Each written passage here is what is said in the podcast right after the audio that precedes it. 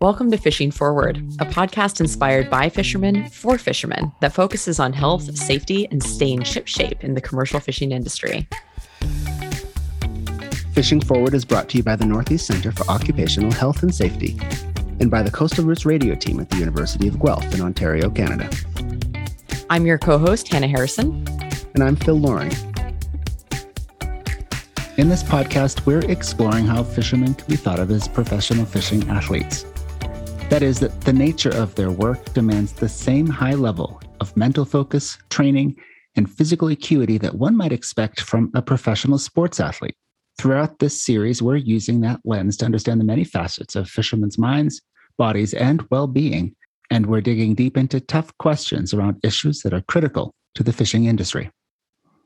In this episode, we're continuing our discussion about one of the most difficult aspects of commercial fishing staying both alert and able to work in the often grueling hours required by this occupation. For many in the commercial fishing industry, sleep deprivation is an unavoidable feature of the job.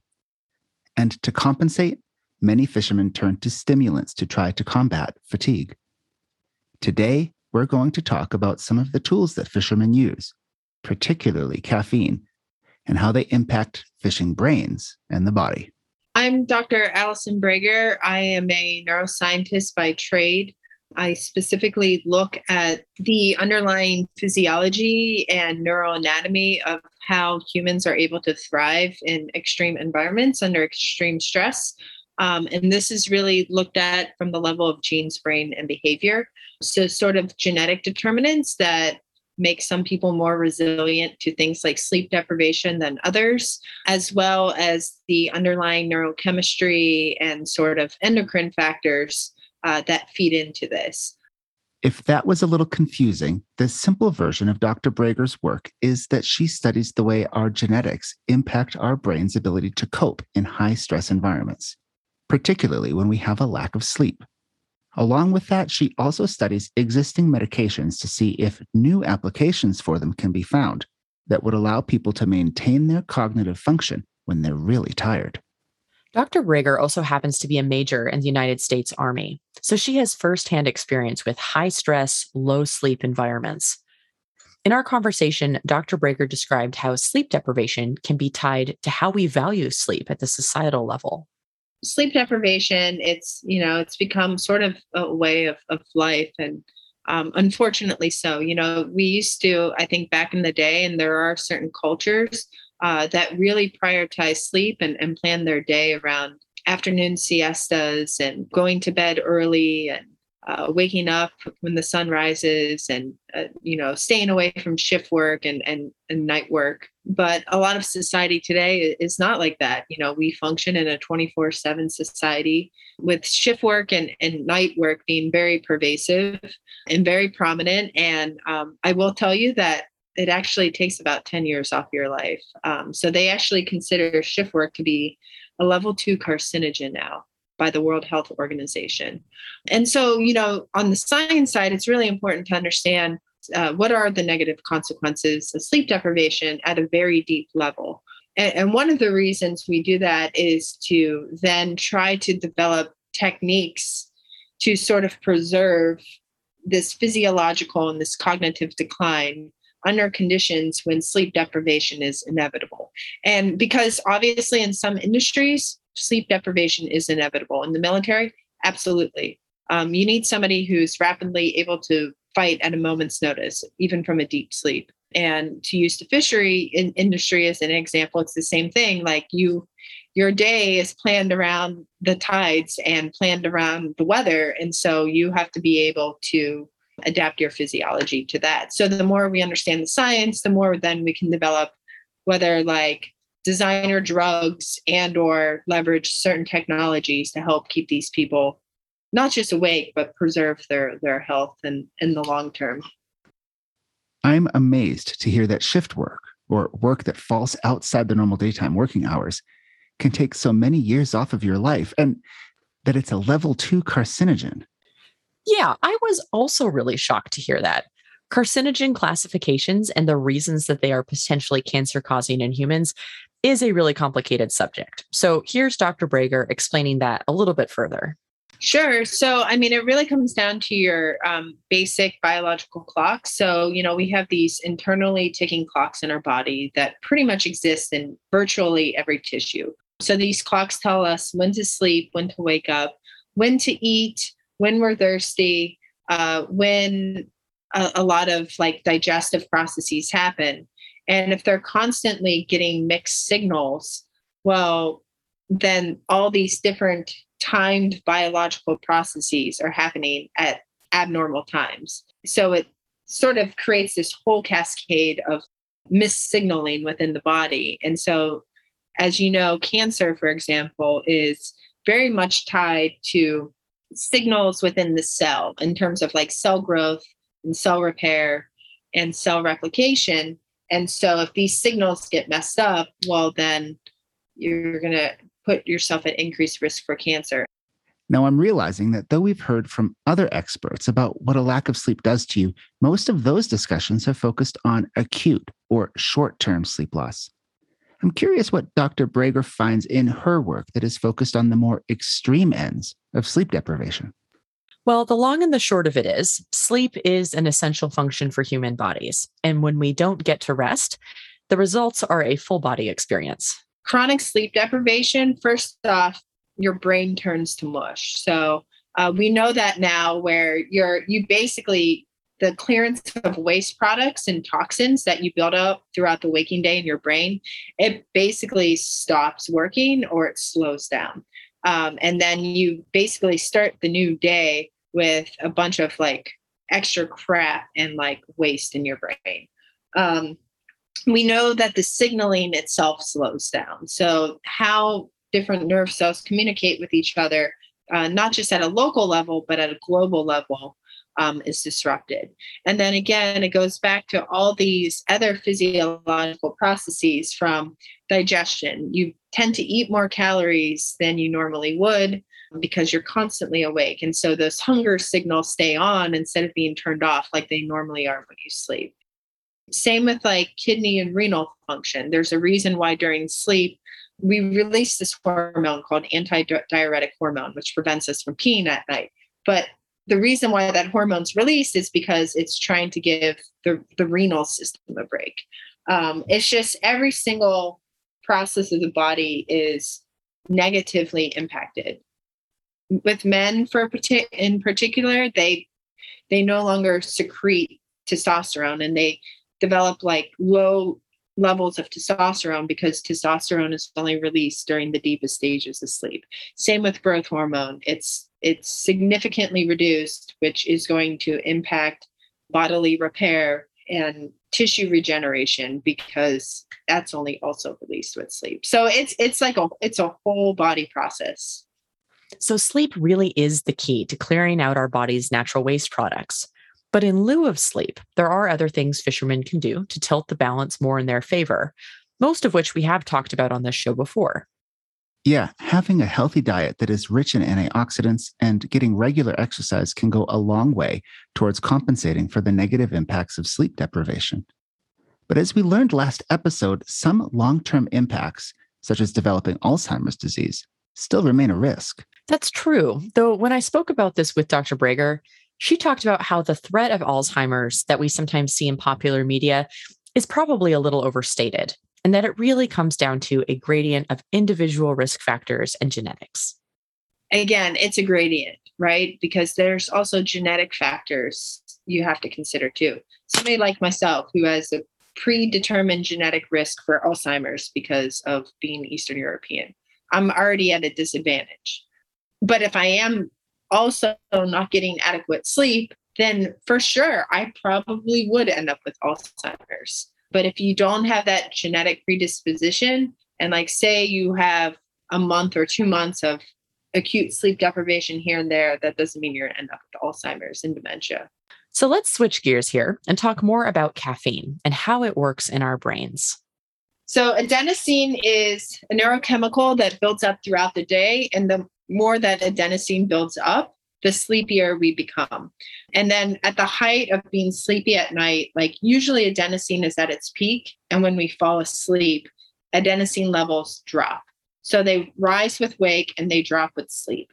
But what caffeine does is it actively blocks the release of adenosine.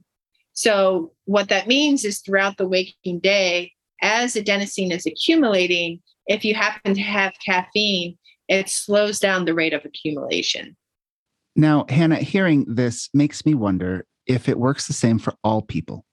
I personally am a coffee drinker. I drink multiple cups every morning.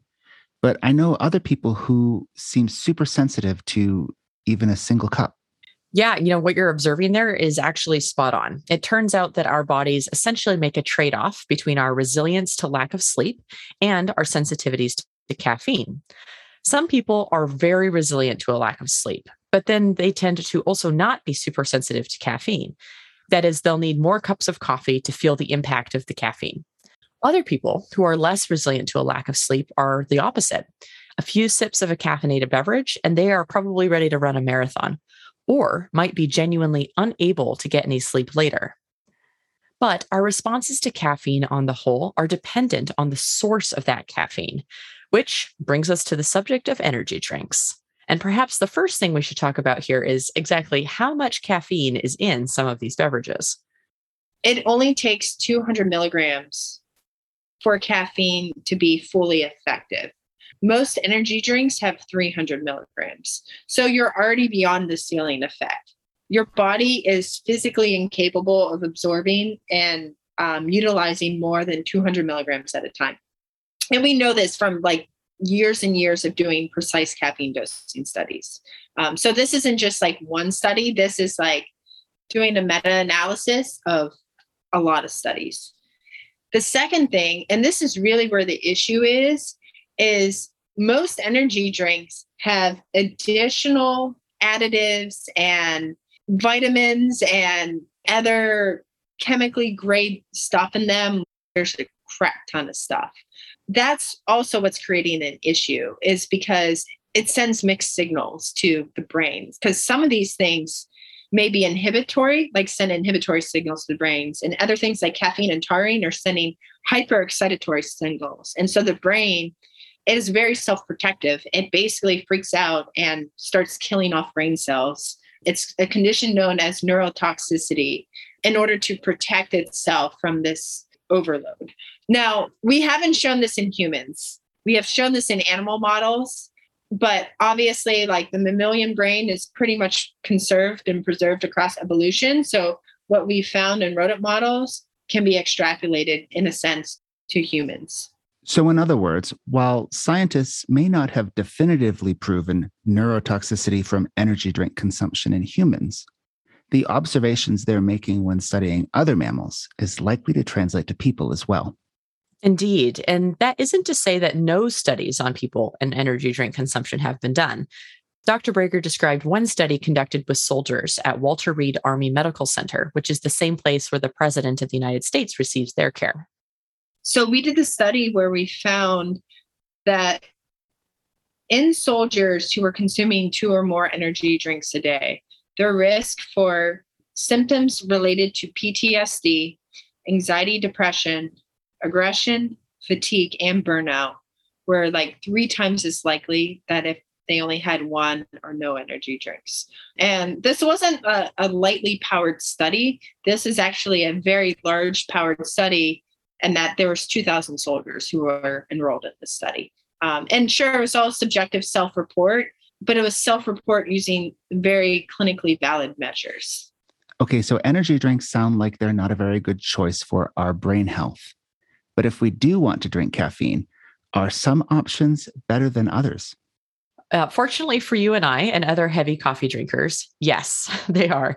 Dr. Brager suggests choosing naturally occurring sources of caffeine. But green tea is great, right? Green tea is chock full of antioxidants and neuroprotectants. Uh, same with coffee. Coffee has antioxidants and uh, neuroprotectants.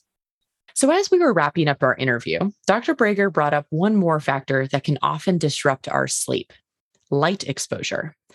I want to play you a little bit of our conversation about how lights, including the ones in your wheelhouse or on your phone, can affect your brain's natural sleep signals. Light exposure is um, you know, I know that's an issue for commercial fishermen because uh, you know the stadium spotlights, especially if they're out in the early morning, it's it's just blasting their their sleep system, and it, it potentially it, it's shifting their uh, the timing of their sleep.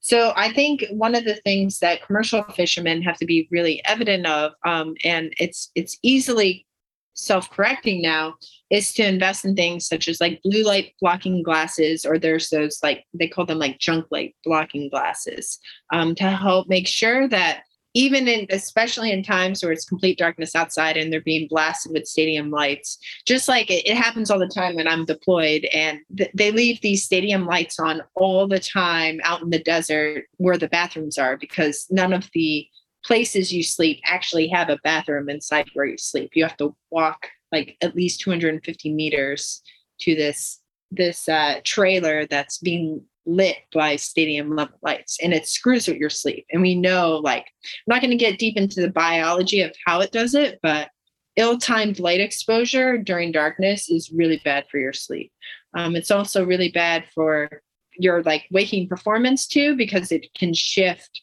all these pre-timed rhythms of like peak optimal performance so that's something I, I think that you know commercial fishermen should definitely invest in now, despite all we just heard from Dr. Brager, you and I both know, Hannah, that caffeinated products like coffee, tea, and energy drinks are very popular on most boats. They definitely are. And honestly, with good reason. As we discussed in our last few episodes, sleep is such a precious commodity in these jobs. They require this constant alertness. And sometimes caffeine is the only thing that we really have to fill that gap when you don't get enough sleep. But we learned today that not all caffeine sources are created equal, and fishermen, surprisingly, are actually beginning to say the same thing. Let's go now to New Bedford, Massachusetts to hear from scallop fisherman Tom Lees. All right. Well, my name is uh, Tom Lees. I fish out of uh, New Bedford, Mass. I live in a small town adjoining New Bedford called Fairhaven. And I've been fishing for almost 40 years since 1982. Tom sails aboard a 93 foot steel vessel called the Tropico. And while in his early career he dragged for groundfish, today he is 100% a scallop fisherman. So, scalloping is, uh, we have a crew of uh, seven, seven full time men, uh, including myself. And uh, the hours uh, can be rigorous. Uh, we do eight hours on, eight hours off, but that never works out to be that way because we always do overtime. So so we work, you know, we could work 10 to 11 hours, 12 hours and only sleep maybe 4 hours tops. Uh, depending on uh, you know how much scallops we have, and we try to stay busy. When uh, nobody's cutting scallops, we're, we're not making any money, and that's that's the goal we go offshore from anywhere to Georges Banks all the way down to mid Atlantic states, which is past Delaware uh, and Georges Banks all the way out to the Hague line, which is the Canadian border. So at times, different times, our steams could be uh, up to 32 hours. Uh, and depending on weather, it could be longer than that. So, so we move around, and and where we fish, the New Bedford ski, fishing fleet, scallop fleet, is controlled by regulations like every other fishery is. So, so we have to work with what we are given, and that's uh, changes year to year. Uh, last year, I had seven trips of scallop, and this year I'm only going to get five trips because uh, they have cutbacks. Wow, those are long trips with very little sleep. Tom has been fishing for a long time, so I'm curious how he's seen the use of caffeine and other stimulants change over the course of his career. I was also curious about that because whilst coffee might be this long-time staple, other things like energy drinks are, are kind of comparatively new in the fleet. I don't think there's a boat in the fleet that doesn't bring out a ton of coffee and energy drinks like uh, Red Bull you know, I I know some captains I've seen they go on board ten cases uh, of Red Bull for uh, for an open area trip, and and you know, and they'll drink two or three in in in one of their watches.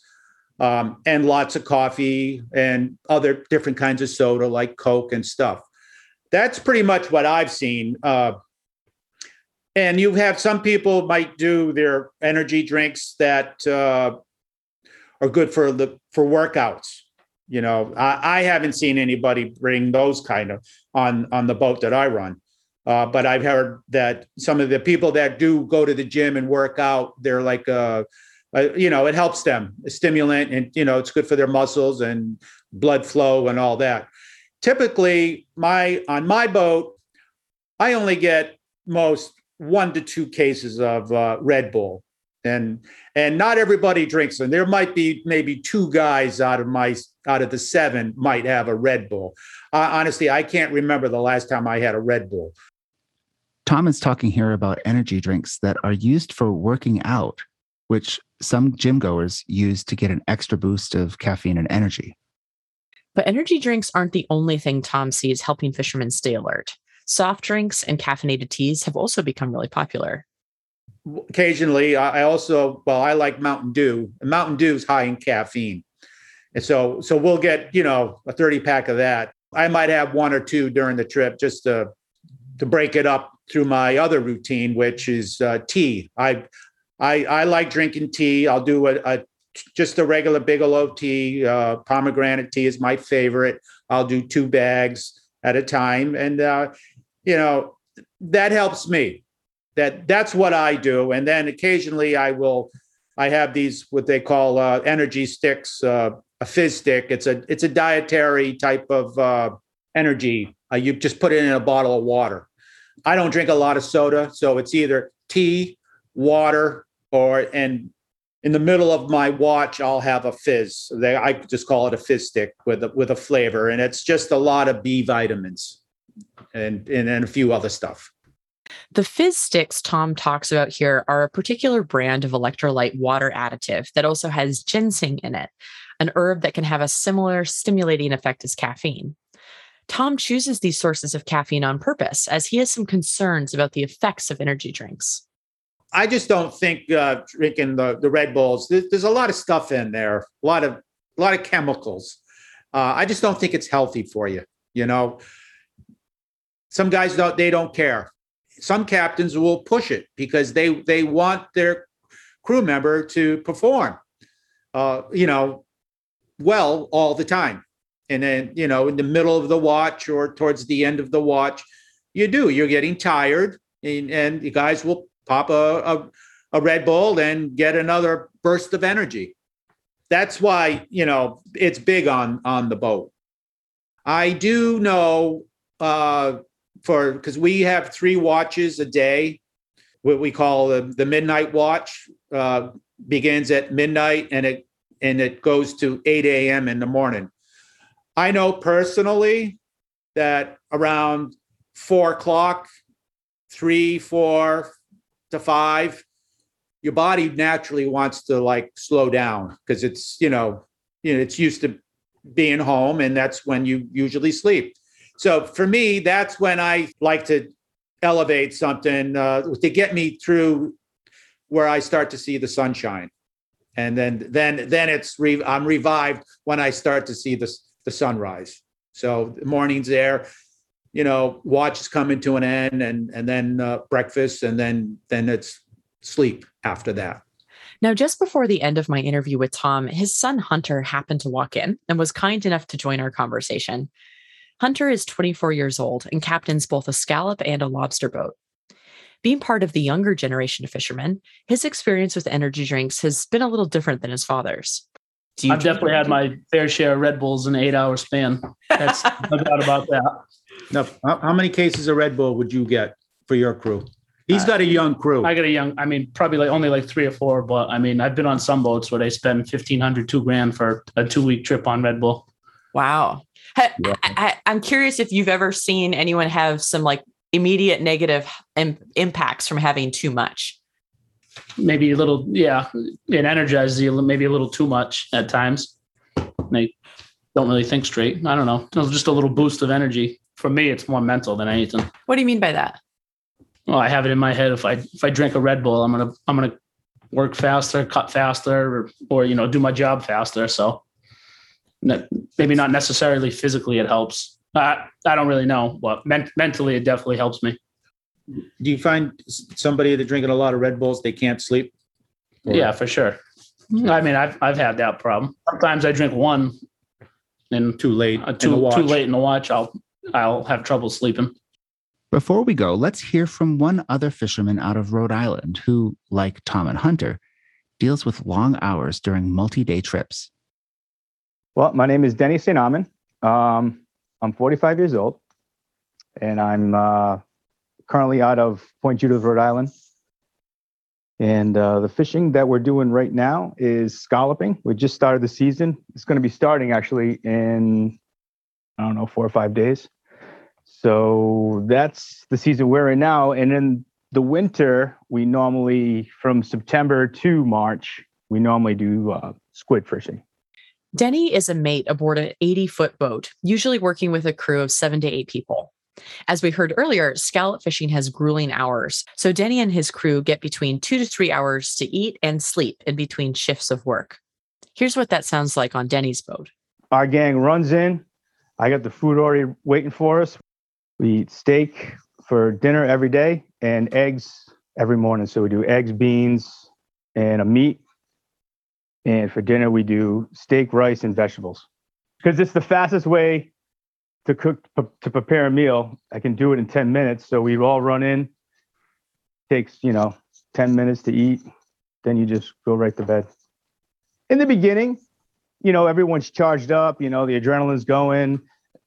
But by day like three or four, you know, everyone starts to, you can see the production go down a little bit. Everyone's getting a little tired.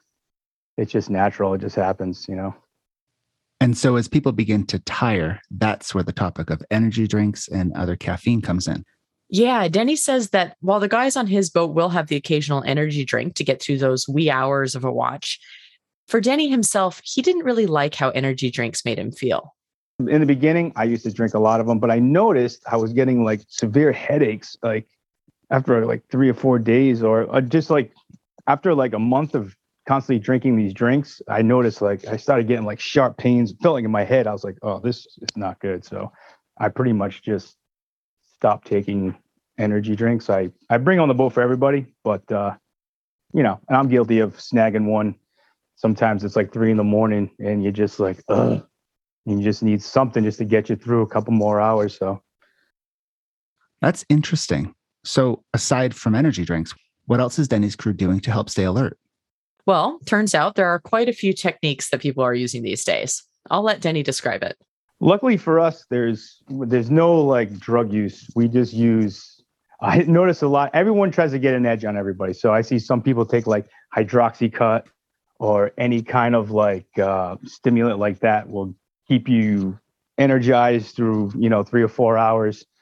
Um, what else have I seen? I've seen like the pre-workout drinks. I've seen pre-workout powders. People just taking this. I've there I don't think it fits for scalloping from for myself. You know, if you're gonna go to the gym, that's one thing, but scalloping, I don't know. Our watches are not that long, so a couple cups of coffee is pretty good. I usually for myself, I I try to drink like right when I get up, I I take a powder. It's not that artificial and it's not like a hydroxycut or nothing, but it's supposed to be like having another cup of coffee. So I'll take that, guzzle a cup of coffee, then I have iced coffee on the boat, so I guzzle two of those, and then I go up to my my watch. So now I'm I'm awake, I'm aware, I'm fired up, I'm in the right frame of mind. Okay, so we've heard quite a lot today about the impacts of stimulants and of sleep deprivation on our brains. What are your biggest takeaways, Hannah? For me, I'll reiterate how surprised I was to learn that shift work and the associated sleep issues that come with it is probably a level two carcinogen. If our listeners would like to learn more about how carcinogens are defined and how they may impact your health, please check out the resources in our show notes. I also think I'm taking away a much more nuanced understanding of how caffeine works in the brain and what happens when we have too much, particularly if we're mixing too much with other chemical signals to the brain, such as we do when we consume energy drinks. I was also surprised to learn that some fishermen, like Tom and Denny, are getting away from energy drinks by choosing coffee and teas. If you've got to drink something during a long fishing shift, it sounds like those naturally occurring sources of caffeine are certainly the healthier choice. In moderation, of course. Thanks for joining us today. In this episode, you heard from Dr. Allison Brager and scallop fishermen Tom and Hunter Lees and Denny St. Amand. Join us again next time as we dig deeper into the impact fishing sleep schedules may have on our loved ones back home and how fishermen's spouses are supporting one another through the trials and tribulations of the industry. Fishing Forward is a production of the Northeast Center for Occupational Health and Safety and Coastal Routes Radio at the University of Guelph. We love to hear your feedback. You can share your thoughts with us via email at fishing at necenter.org. That's fishing at N-E-C-E-N-T-E-R.org. Or you can leave us a voicemail by calling 607 221 4448. And of course, you can also visit us on the Fishing Forward podcast webpage at www.coastalroutes.org forward slash fishing forward pod that we do our best to bring you accurate information and lived experiences in this podcast. Please remember that all of the health related information presented here is the opinion of the interviewees, and it should not be interpreted as licensed medical advice. As always, talk to your physician about your own health needs and circumstances. Fishing Forward is funded by the Northeast Center for Occupational Health and Safety. We also receive support from the Alaska Marine Safety Education Association, Oregon State University, the Pacific Northwest Agricultural Safety and Health Center, Fishing Partnership Support Services, the Maine Coast Fishermen's Association, the National Institute for Occupational Safety and Health, the NORA Agriculture, Forestry, and Fishing Council, the Southwest Center for Agricultural Health, Injury Prevention and Education, and the Local Catch Network. Stay sailing.